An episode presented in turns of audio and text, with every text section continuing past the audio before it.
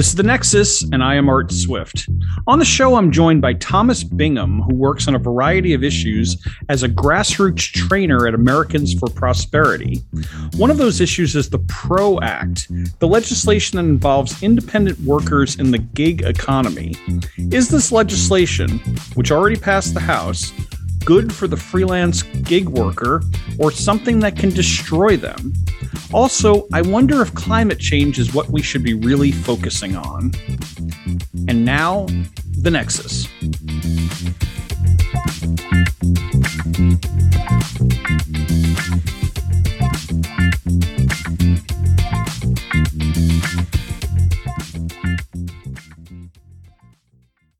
Thomas Bingham is a senior grassroots trainer at Americans for Prosperity, a public policy organization. One of the issues he works on regards the PRO Act, a bill that passed the House of Representatives a few months ago, which advocates say attempts to protect independent workers, freelancers, or gig workers from being exploited by their employers. This protection can take the form of allowing workers to unionize. Detractors of the bill say it will have an adverse effect on the gig economy, however, making it difficult to work as a freelancer. Thomas Bingham, welcome to the Nexus. Thank you for inviting me. Tom, tell me about this bill and your stance on it. Sure. So let's talk about why I'm so passionate about it. Um, this actually starts back. I'm originally California native. Uh, I work pretty heavily in the gig economy. Um, work with Uber, Lyft, uh, Turo, which is a car renting company. I have all sorts of gigs. I can go on a very long rant about it, but it kind of stems back from the fact that there is an ongoing debate whether or not people should be free to determine how they want to work, when they want to work, what how they use their assets and and leverage that. And there's kind of this temptation by a lot of people that I've seen all across the the country to have the government kind of intervene and just kind of get in the way of what people want to do. And this starts as far back as I remember when I first started driving for Uber back in 2015. And I thought this was the greatest thing. I remember back in the day, if you're stranded somewhere, uh, getting a cab in California was unrealistic. A lot of times you call a friend, hopefully they picked up the phone, or you would have to crash somewhere. Uh, and this new technology came out, and I thought it was amazing. And as I started getting more involved in the public policy process, I started noticing that all across the country, there was a reaction to a lot of this technology where started seeing places like Nevada, uh, Uber drivers were actually arrested and had their cars confiscated at the airport. Uh, started seeing uh, a few years later Airbnb, um, uh, people that rented out their rooms or their house being attacked, even in places where, uh, I mean, in states where a lot of this technology came from, like California. Uh, there's a story not too long ago in Santa Monica where there was a guy who was charged with 10 misdemeanors for just renting out his room. He just, it wasn't someone who was making a ton of money. He was just trying to put food on the table. And this is something that's been ongoing. So originally this bill, let's go even before uh, the PRO Act. Um, have you heard of AB5? I have not. So AB5 is California's version of the PRO Act, and it introduces a ABC test pretty much to determine whether or not you can legally be an independent contractor. Problem is with this ABC test, it is so restrictive that when the law passed, it pretty much outlawed almost all independent contractors. So if you're the Santa Claus at the mall, you can't be an independent contractor. If you're a freelance journalist, you cannot be a freelance journalist, which we even saw uh, reporters from Vox News. They um, they were advocating for AB5. They thought protect a bunch of workers. I mean, their intentions were good, but then they were surprised that all the uh, Vox News reporters in California were let go because you cannot be an independent contractor. Hmm. How what what is this ABC test? Do you remember the components of it, or, or uh, explain it a bit more? Um, sure. I, I I couldn't I can't get into details. So I don't have it in front of me, but it just outlines a criteria of um, so what they don't want to have, and a lot of the ABC test is geared towards Uber and Lyft. They don't want to have a company full of independent contractors. That's the whole reason why they have this test in place. And a lot of it is you have to pretty much not be directly related to the company, but by the time you're done, it's almost impossible for any company to meet that. And even if they could meet that, the fines and penalties are so severe that it creates kind of a chilling effect. There's no, it makes it impossible to hire an independent contractor. Hmm. Um, and then this passed in California. This has been an ongoing fight where there was Prop 22 that came up that stripped parts of the bill. Um, that fight is still ongoing legally. They actually, I think, a low uh, California court just overturned that voter approved amendment, and that's still ongoing in the legal system. Uh, but people thought that AB5 was such a success, even though it threatened millions of workers, that now they want to pass something similar at the federal level. Let's break this down though. Why is it threatening them? What what is actually why is it literally telling people they can't work for Uber or Lyft? I I'm just not sure how it gets to the point of it's it's sure detrimental. I, I mean, if you look at the other side, I think the best uh, the best source, I guess you could see to get that narrative is you can read a lot of articles about this from the LA Times. And if you read some of the articles, they're pretty eye opening. Um, what they're saying is that the small, you know, the, the small person, the, the person's being taken advantage of by these big tech companies, and that somehow we need to save this person by having more of a top down approach, by making it illegal to be an independent contractor, having all sorts of uh, labor protections. Because if you're an independent contractor, uh, from their, from someone with their point of view, they think it's insane because not only do you is there no minimum wage, you can actually make negative dollars. So to them, they've seen it. If there's even an article I read not too long ago that said it was almost comparable to like slave wages. Oh. And they're like, hey, we're protecting from their point of view. They're like, hey, we're protecting these people. We're we're we know these laws work, so we want to make sure that no one, uh, everyone has to be covered under this law and no exceptions.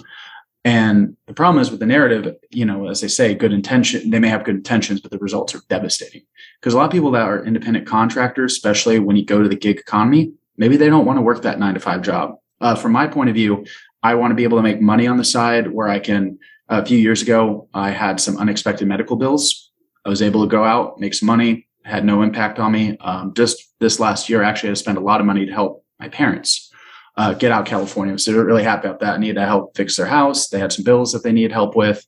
And if it wasn't for the gig economy, there's no way I would have been able to take such a large financial risk. Um, but with the gig economy, it was not really much of an impact. I was able to help them. Now they just moved to North Carolina. Thank God that was a, especially during the pandemic, that was a nightmare just getting across the country and just finding a place to rent. Um, but yeah, that, that's something that's ongoing.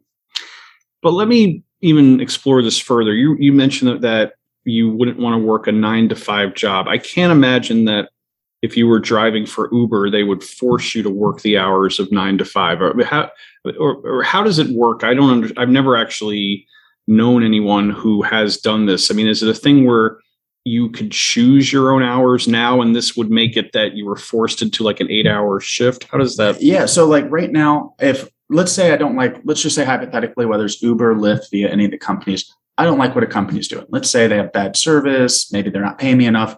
I can just delete the app and if enough people do it, doesn't matter how big the company is, the company disappears. And how it works right now is let's say after this interview, I want to go make some money because I want to go take a flight somewhere. I can just turn on the app right after this, hop in my car and go pick people up.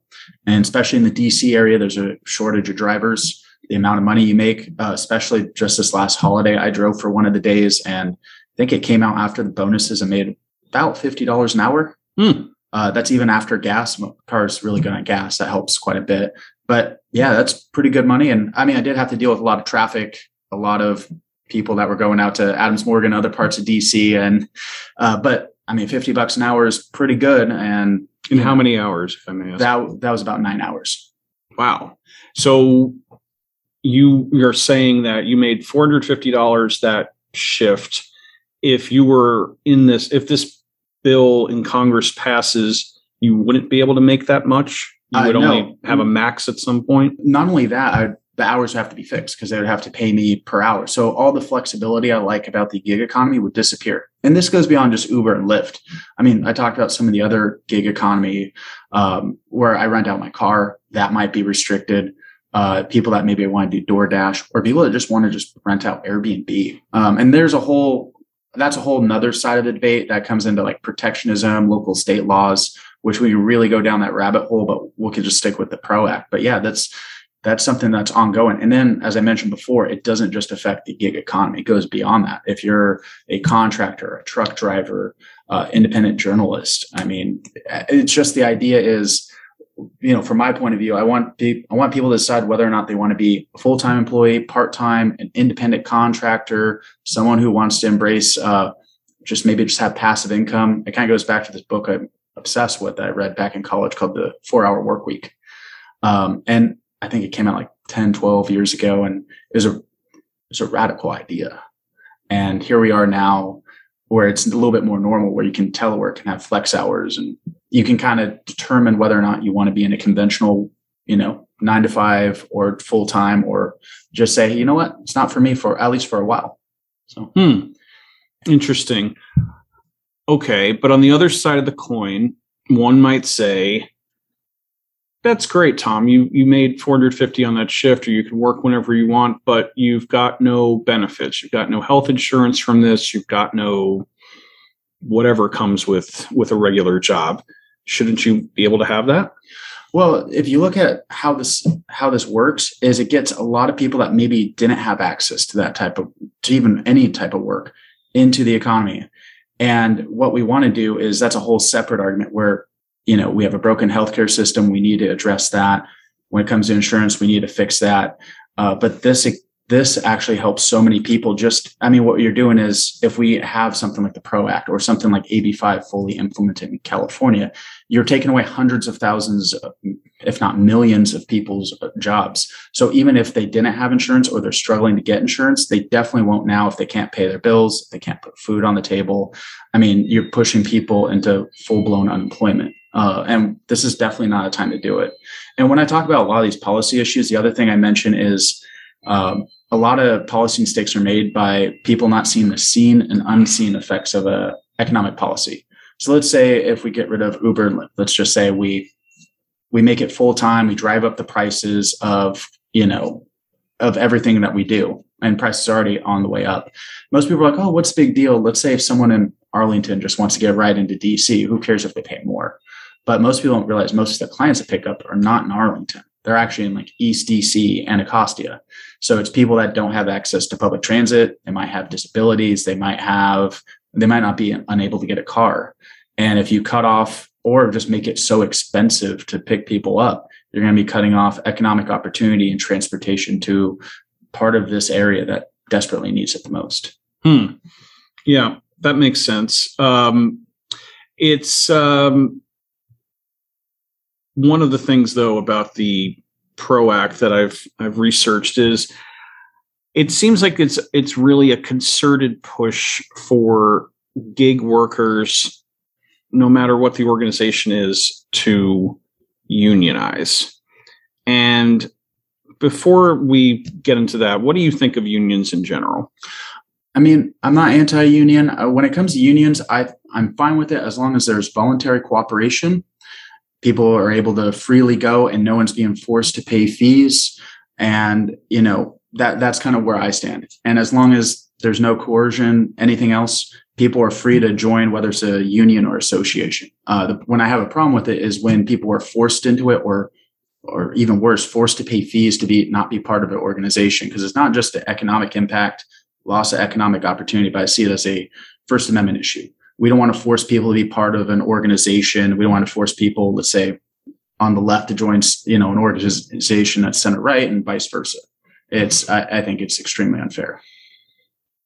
Should there be unions, though, at all for these kinds of organizations? I mean, isn't there a value in collective bargaining that could bring better benefits to just the general person? Well, we can look at states like Right to Work, right? Um, there's a reason why the population in these states are going up. And in states that don't have right to work, there people are fleeing, and it's beyond just the pandemic; it's just economic opportunity. There's a reason why I left California to go to Virginia, and it wasn't for the weather or the food. I mean, food's okay here, but it was just the fact I can go here, throw a rock, and find a job. Where back home, it was just a struggle just to kind of get through a state and then deal with all the taxes and fees and everything else. Um, but when it comes to collective bargaining, if it was so popular, you'd see a lot more unions. Uh, but when it comes to gig economy, I think uh, independent contractors do a really good job holding the companies accountable. Because, like I said, like tomorrow, I don't like what Uber does. I delete it, and then other companies start popping up. I mean, that's how Lyft popped up because you know some people didn't like everything that Uber was doing, and people were like, "Hey, the, you know, I maybe I can make more money and I can get tips and I have more control over things."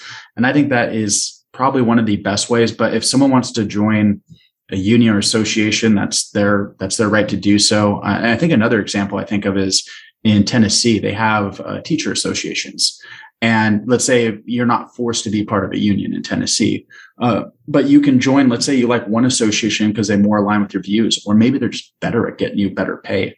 Um, it, it just comes back to freedom. Like we shouldn't be forcing people into collective bargaining because it's really unfair. And this is a common argument. They're like, well, when it comes to collective bargaining, this organization helped you get better pay. But in reality, did they? Maybe you have a more competitive advantage. Maybe you can make more money, but because of the contracts or the collective bargaining, you can't, or you can't get promoted.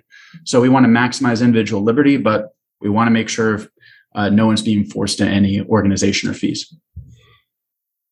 I get it. I understand all this and I can see the the flexibility. What's disconcerting to me though is it appears statistically that our economy as it's set up is becoming more of a gig economy. I'm not just talking about the side jobs and the things, the freelancing. I'm talking about traditional quote unquote regular businesses that are just saying, you know, we don't want to pay benefits anymore. We want everything to be on contractors and independent things. Isn't that problematic? Well, I mean, part of the problem is there's so many barriers just in the workplace in general. There's a there might be a temptation in that, but I think the real push for that is a lot of people like millennials or younger that maybe don't want to be tied down as much, not just to an employer, but to a location. I mean, especially with the pandemic, there's been a huge exit out of places like New York. Uh, I think there's briefly an exit out of DC, but there there are people coming back. Uh, a lot of my friends in California have pretty much fled to Texas and Florida, and the ones that haven't fled yet are trying to flee. Um, so I think we're seeing a big change, and the more that we can maximize individual liberty and flexibility, uh, that would be beneficial. And when it comes to benefits, I mean, we talked a little bit about insurance, and that's a whole separate rabbit hole conversation we can talk about. But those are separate issues besides just uh, worker freedom. Hmm. And what's the status of the PRO Act at this point? I mean, I know it passed the House of Representatives in the spring. I hear murmurs of it from time to time. I know we are now entering the fall and it's going to be resurfacing. What's happening with it? So it's it's stuck in the Senate. It's not really going anywhere. Uh, but what's going on with this infrastructure bill is like everything else. A lot of people, especially progressives, that see just uh, worker freedom as such a threat, they're getting everything they can in this. Uh, what's it like 3.5 trillion? Right. i know the details are changing. Who knows? It could go up to six again because the original proposal was six. Uh, but they're getting everything they can into that. So they can't get the pro act passed because there's not even enough votes amongst uh, moderate democrats. So what they're trying to do now is they're just cramming everything they can into this bill and it's unclear whether or not one the bill will pass or whether the parliamentarian that will allow this uh, bill to pass with just 50 votes plus one to get through. And there's a high chance that chunks of the PRO Act will actually be put into it. Now, maybe it's not 100% of the PRO Act, but there's enough in there to create a chilling effect to make it impossible to be an independent contractor. Whether you're the Santa at the mall, whether you're in the gig economy, whether you're a truck driver, whether you're in construction, whether you're just a freelance reporter and there's all these other like kind of hidden like hooks in there that maybe it's not spelled out in law like under the pro act but there's maybe enough government agencies and rules in place to you know now a business has to fight a federal bureaucracy. And no offense i think the federal bureaucracy has unlimited money and resources versus business that's on life support after the pandemic. Let's talk about though how this will get put into so if it's if the bill is pretty much DOA in the Senate at this point. How are they able to get this in to this infrastructure bill? Can you talk more about like the components of this and, and the process they would be able to allow this in? Sure. So there's the reconciliation process. So it's for the most part, most bills at this point, most people can fill, most of the bills are filibustered. So you need 60 votes to pass the Senate. Uh, but under this process, you only need 50 votes plus one. Um, and there's very limited things you can pass. Usually it's dealing with budget, taxes, a handful of other issues.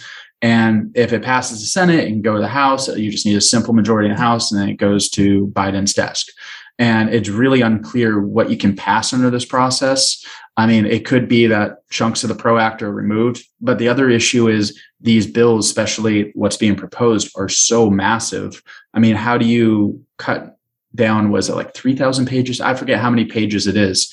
So now are you going to do a line item cutout? Uh, i mean it's really unclear. But even if you cut out parts of the you know the pro act they're putting in they may have just enough other you know hooks in there where what i'm doing or what anyone else is doing is now um, either going to be at risk of being fined. I might have to be risked at being forced in a union i don't agree with or being at risk of being of some sort of criminal act. It's really unclear. Hmm. Um, and that's what's also baffling about this whole infrastructure thing is the, the debate should be over infrastructure. And that's a whole separate argument, but there's so much in the bill. It's really not even about infrastructure anymore. And it probably never was, but it's pretty clear at this point, even to most people that they're just trying to put in everything they can because they know probably in a few years they won't be able to pass anything remotely close to this. As they, uh, what was the quote that was said? Um, don't let a, a crisis go to waste. And yeah. they're they're definitely not at this point. Yeah. Well, that's that is interesting because I was not aware the PRO Act was going to be shoehorned into that, so to speak. But um, tell me how you got into public policy in general. Well, that's uh, really fascinating. So it actually started back in, in this little bit more of a deeper story. Uh, but I I think we talked a little bit before, you know, we like to go shooting from time to time. And there's actually a situation where I was involved in a, there's a home invasion and I used a, a firearm in self defense. Really? Kind of, yeah. And kind of dealt with that whole crazy process uh, of both the criminal and legal system. Uh, and this was out of California where mm. I'm hmm. from. So that was, you can imagine, less than fun. Uh, but what ended up happening was that kind of, in a weird way, piqued my interest in the public policy process because I'm like, well, why why am I facing criminal charges? And we got that dropped. And it's like, well, I didn't even know a civil suit was possible against a, a, a minor, but you know, I figured that one out, but we won that case too. And then I started realizing living in California, I'm like, oh, well, I want to do this. Oh, you can't. Or, hey, you have to play barriers. And I remember even working in the food industry. This also gets to the occupational licenses. Uh, had to get an occupational license to do a job I was doing in the food industry that I was already doing for years. Um, so, and then I kind of just got, and I was already, you know, kind of interested in politics. I wasn't sure if I want to go to business or policy. And I just kind of went down the rabbit hole of politics and uh, started getting involved in campaigns and elections and policy issues and just, you know, kind of had my hands in a lot of policy debates over the years. Hmm. That's, um, and you moved from California to Virginia under what idea? What was the was there a job that brought you out here? Yeah, so I I was kind of bouncing around uh, after grad school. I was kind of already bouncing around the country, just doing various contracts. Um, I, I, had a high interest in Virginia. I actually used to work for the NRA, and uh, there was a contract that brought me to Northern Virginia. And then there, you know, there's a lot of opportunities for people with my background. Had some friends from California, and I just like never left. hmm. What'd you do with the NRA? Uh, I was a field rep, so I, you know, would go out there, advocate for freedom, uh, and make sure certain endorsed candidates won. Um, did you have a good track record? I had a decent track record. Yeah, that's uh, how. What do you think about how are they doing at this point? I know they're under some turmoil with the attorney general in New York. Are they recovering from that? I haven't really followed it. I, you lately. know, you know, I'm a big fan of the organization. I think they're definitely dealing with a lot of struggles. I think one thing that's definitely clear is a lot of other groups, uh, pro gun groups, have really kind of stepped up to the plate. And I think that's kind of great with that coalition. You know, if, you know, one organization takes a hit, I mean, there's still millions of people that support freedom. So it's really just who's better at organizing. And I think everyone's just kind of come together. Interesting. It's um and then how did you get I know you've you've talked about it some but the gig economy, I mean, was it a situation where you needed money and this was the first available thing, or in a deeper sense, you thought this was something that you just you wanted to do independent stuff? It, it was kind of more of a deeper sense. It goes back to reading the four hour work week. I'm like, yeah, that's a cool idea, but I'm, this is never going to happen. Tell us about that. You've made a couple references. Uh, so the four hour work week and the whole premise behind it is how to kind of get out of that nine to five office job. And it was, and it's just how to maybe do, and this was radical. Like when it came out, it was like, do telework or have flex time or at least be able to take time off because a lot of people are complaining. It's like don't even care about the money anymore. I just don't want to be in the office with the same wasteful conversations. It's just how to be more of an efficient worker because uh, when you read through the book most people probably get their job done a lot faster. Or maybe you know some weeks you work really hard and other weeks like do i really need to talk to the say do i need to have the same meetings over and over again about nothing um, and as time went on i was kind of between uh, job, especially after one of my last campaign jobs. And I took another job, didn't really like it. And then this whole like kind of Uber thing popped up and I was like really fascinated with it. I'm like, wait, I can make my own hours, make good money, even out of California. And then I realized like, wait a minute, now when I started doing this, I'm like, I now can start turning down job offers. I can start, you know, being more flexible. If I'm in a workplace I don't like, I can just say, Hey, I'm, I'm leaving. And I think that is so valuable because I think one of the worst things to be is like, let's say you're out of college and you're, or even just any point in your life, you're just stuck in a job you don't like. And that's the whole, I think, impressive thing about the gig economy. I just actually read a, an article out of Las Vegas where someone just was sick of their job. Pandemic didn't make it any easier. And both uh, the husband and wife quit their job to run, uh, they bought a bunch of cars and renting it out through Turo. And they're like, yeah, I can be my own boss.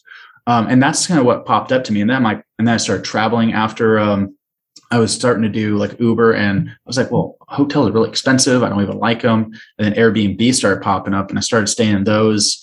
Uh, they one either had really cheap places or they had really awesome places, like places you would maybe never really stay or houses that you would never even think of to stay in. And I'm like, wow, I'm like, why don't more people embrace this? And people started doing it, but there's also people are saying like, hey, we want to protect you from these evils of freedom and new technology. And we want to ban that or heavily restrict it or have all sorts of barriers on that. And it sounds like you do a multiple amount of gig jobs. I mean, you said Uber, Lyft, and you mentioned Fiverr. What's that? Uh, Fiverr is something I've played around with a little. It's kind of like a online kind of like tech thing. I haven't used that too much, but the big one I've been using a lot lately is Turo. Okay. Um, and just rent out my car because I, I travel a lot for work and I don't have to do any work really. I don't have to, you know, I'll drive for Lyft once in a while when I want to go spend money on something or, you know, just bought a motorcycle recently. So I did a few uh, Lyft trips to make sure I paid for that. Uh, but I don't have to do any work. I just hand off my keys. Someone drives my car. Who knows where, you know, whether it's around the DC area or one, one client drove my car because I put unlimited miles on it. Uh, I think drove it all the way down to like Florida or something. Um, payout was worth it. I'm, I, and the person's like, do you care? I'm like, no, I really don't. Just bring back my car in one piece. um, what kind of protection do you have on that? Um, so I have my own insurance, but the app also has all the levels. And great thing about freedom, you can determine your own levels of protection. You can go to like the most advanced level protection, especially if you're renting out like a Tesla or some high end car. I have like the medium protection. Um, and it works out pretty well. And I've only had one client actually did get in an accident, just scraped the side a little bit. Everything was fixed and I got more money than I anticipated. And in a few days, car was back out to rent again. so I was like, hey, you know, it wasn't the worst thing in the world. Um, and then another one I have is actually, uh, I actually have car ads on my car. It's like a wrap and someone just pays me, uh, I, you know, a certain amount of money per month. And, you know, I just drive around once in a while. I whenever I want. And the cool thing was, uh, so I talk about like the gig economy a lot for work, and I'm I was kind of skeptical of the whole car wrap thing. And just right when the pandemic hit, and someone's paying me money just for my car to sit in a driveway when I was stuck at home, couldn't go anywhere. So it was kind of a win-win, and the clients were happy. And when things kind of started moving up, I started driving some more, and and they were pretty happy. So, jeez, that is you are an enterprising guy. I don't know if I've ever met anyone who has these amount of things going on, and you have a full time job as well. Mm-hmm. Yeah. As uh, tell us what you do at Americans for Prosperity. So yeah, I uh, advocate for freedom, break down barriers, and empower people to create communities to influence change. Uh, probably doesn't tell you much what I do, but what I do is extremely broad. So I might travel across the country, uh, advocating for policy issues, training people just to do basic things, whether it's public testimony, holding their leaders electable or accountable. Uh, also, another one that comes up quite a bit is just people not being, they're a little hesitant to tell their personal story. And when we're dealing with these type of policy issues, it is so important. Um, if, we're, if we're talking about the gig economy, I tell people like, don't go into the weeds about the numbers. I mean, I, I'm a weird policy person. I would love to do that all day, but that doesn't influence change. And I tell people like, tell your story about how you're just trying to rent out your bedrooms in your house to pay for medical treatment for your grandma. And it's like, oh well, people want to hear that. I'm like, yes, that that's that's exactly what people want to hear because now you want to put a representative in an awkward position. Um, and I actually did that recently out of uh, Las Vegas, the Las Vegas area, where there's a whole debate going on with the Airbnb um, situation. There's one side that wants to not only ban or heavily restrict Airbnb, but they want to actually, local governments want to have more control to take people's homes, even during a pandemic, if they don't comply with the rules. Hmm. There's the other side of debate. It's like, hey, can we mitigate some of these fines and have a legal process just to engage in some type of economic freedom? Uh, the bar is a lot lower. Um, and that whole debate's clashing out right now. And it's amazing how aggressive a lot of the local, not all of them, but some of the local governments in Nevada have been. Interesting if you had to guess, you may not be the type who wants to make predictions, but if you had to make an educated guess, what do you think is going to happen with the PRO Act? Uh, the PRO Act itself, I don't. This is just purely a guess. I don't think it'll pass, but the infrastructure that has elements the PRO Act or bits and pieces, uh, huge chunks of it, it's up in the air. Honestly, like if people don't get involved in the po- uh, public pro- public policy process, let people know, especially people that are on the fence let them know how to vote. I mean, anything could happen. Uh, I mean, it's just down to a handful of people, and I, I really hope that the the bill does not pass. Yeah, if I had to guess, I think the infrastructure plan is going to pass. Um, whether the elements of the PRO Act are in it are a different story, but I'm almost certain they have the votes to do this. They already have passed the the bipartisan or the uh, well, they passed the bipartisan thing. Yeah, I mean, that's that's going to happen. But I think the one with that's through the reconciliation process. I mean, that only that also covers the yearly budget as well, if I if I understand this correctly. So I would guess that's going to pass. Yeah, I guess it's just. Uh, I, I mean, it's up in the air. I mean, now there's some moderates that are saying like, "Hey, we'll we'll start the process of discussing it," but they're they flat out said if this is the final product, like it won't it won't go anywhere. Mm. Um, and I think there's enough pressure where hopefully it doesn't pass at all. Um, but we'll see. I mean, weirder things have happened, but that's why uh, we have to be involved in the process. And there's a quote I usually would say uh, when I'd give speeches when people are like, should I get involved or not? And it's actually from a Democrat out of Wisconsin. And he says, if you're not at the dinner table, you're on the menu.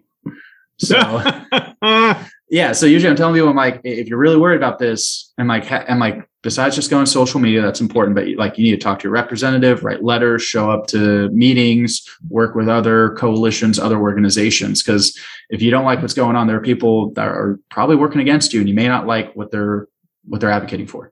Interesting. That is, that's a quote I'm going to have to remember. um, well, uh, Thomas Bingham travels the country talking about public policy and contributes opinion columns as well. Check out some of his pieces online.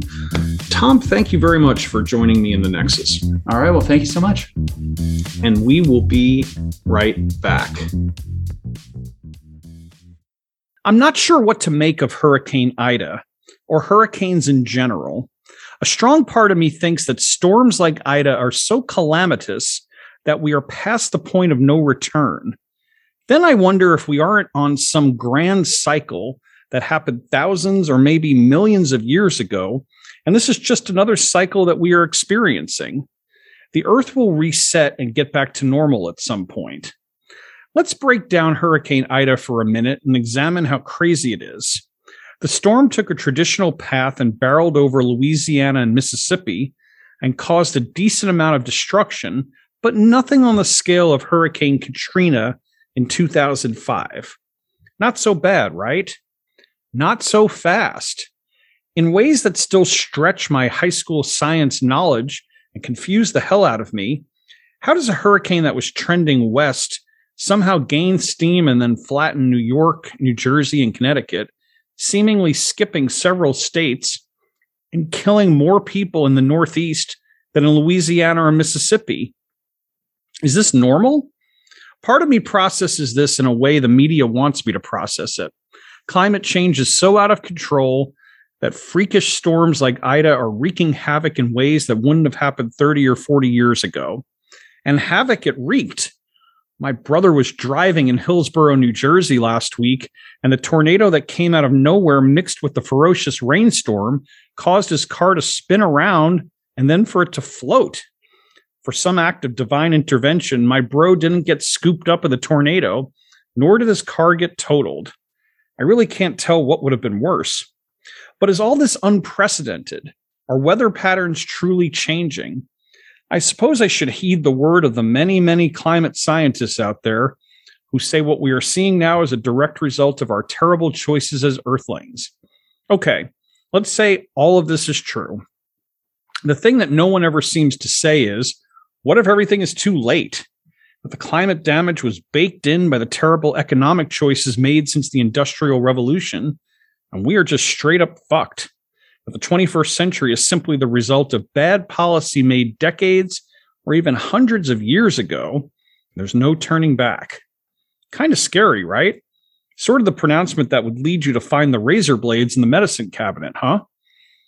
The whole premise of, quote, fighting climate change has been we must stop what we are doing right now, or we won't have any chance of future generations living in any kind of safe environment. But what if there is no chance of reversing anything and we are in an escapable slide into ruin? From a public relations standpoint, the messaging of it's too late, batten down the hatches just doesn't work. No one is going to stop anything they're doing if there's no chance to save the environment. No incentive to not dump in the rivers, streams, marshlands, or pumping every possible drop of oil out of the ground we should be protecting the environment not because of future generations, but because it's simply the right thing to do. Our planet is a temple we should not be abusing, just like we shouldn't be abusing our bodies. Sure, our Earth may be irrevocably damaged by climate change. Who really knows? In the meantime, I'm in favor of not politicizing the environment and shaming people who don't comply with our wishes but simply resetting and trying to do things because they are right and make our world safer and cleaner to live in. It's obvious that smog in Los Angeles was terrible in the 1960s and 70s, yet reduced emissions in the 1980s, 90s, and 2000s eliminated much of the smog and made the air cleaner and more visible for hundreds of miles. Isn't that enough of a reason to do well? Must we keep adding the politicized climate change to every debate? The waterways around New York City used to be incredibly polluted in the middle to last third of the 20th century. So much of the fauna escaped the area because of the toxic pollution. Yet the city and federal government famously cleaned up the area because it was the right thing to do. And species like river otters came back. I've seen them up close. It's an environmental triumph. My grand idea here is to focus on things that are doable, on things that are right in front of you, and consider them victories. Are we going to force China to cut emissions and join the rest of the world in being good global citizens? Probably not. But we can affect change in our own country and with our allies. It's initiatives like these that allow us to feel pride in ourselves mm-hmm. and not become so depressed over the impregnable force that is climate change. I don't think we could change hurricanes becoming freakishly massive in scope, but we sure can make our drinking water safer in Michigan. Think locally. And that's our show. The Nexus is recorded in Washington and is produced by Colin Martin. If you enjoyed this podcast, please feel free to share it far and wide and leave a review too. We will see you next time and be well.